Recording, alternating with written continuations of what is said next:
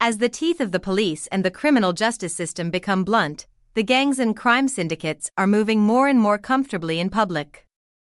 Without a criminal justice system that works, the absence of sentencing draws the scale entirely in the offender's favor.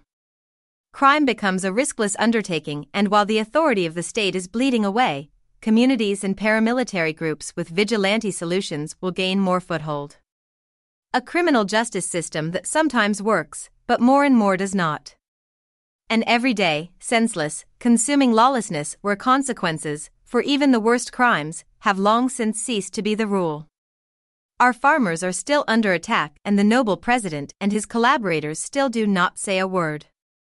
Be involved in your community. Keep your eyes and ears open. A crisis is looming over a lack of adequate vaccine against African horse disease, APS, with some experts warning that up to thousands of horses could die if not intervened quickly. The vaccine against African horse disease is produced exclusively by Ondersteport Biological Products, OBP, and is not available anywhere else. The machine that uses OBP to produce the vaccine gave the spirit last year, and by August the vaccine had started to dry up. By December, almost no more vaccine was believed to be available.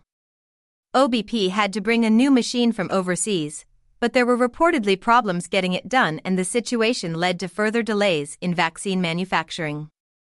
The story reminds me of the Nobel Feichel's license printing machine that need to be sent to Germany for repairs. It's time we might call the state to responsibility and send them the bill for the damage. Fertilizer is a very large crisis all over the world. China also has problems with nitrogen, and if we don't find a solution soon, we're not going to have enough food all over the world. Why are cleverly highly educated people and economists never forewarned what's going to be basked if there isn't fertilizer, and why do we rely on the two war countries for our fertilizers resistant? In 2022, with all the technology, this make me think. Pig farmers, the red meat and milk industry are currently bleeding due to the suspension of exports with the outbreak of foot and mouth disease, which has led to the suspension of the export of any animals with split hooting and numerous animal-related products. Botswana and Namibia export meat because there are rules and regulations applied daily. It's time for people to be held accountable for not keeping the rules and regulations of foot and mouth disease. People are increasingly taking chances in a country where there is no law and order. We no longer have people who are well trained to apply these rules.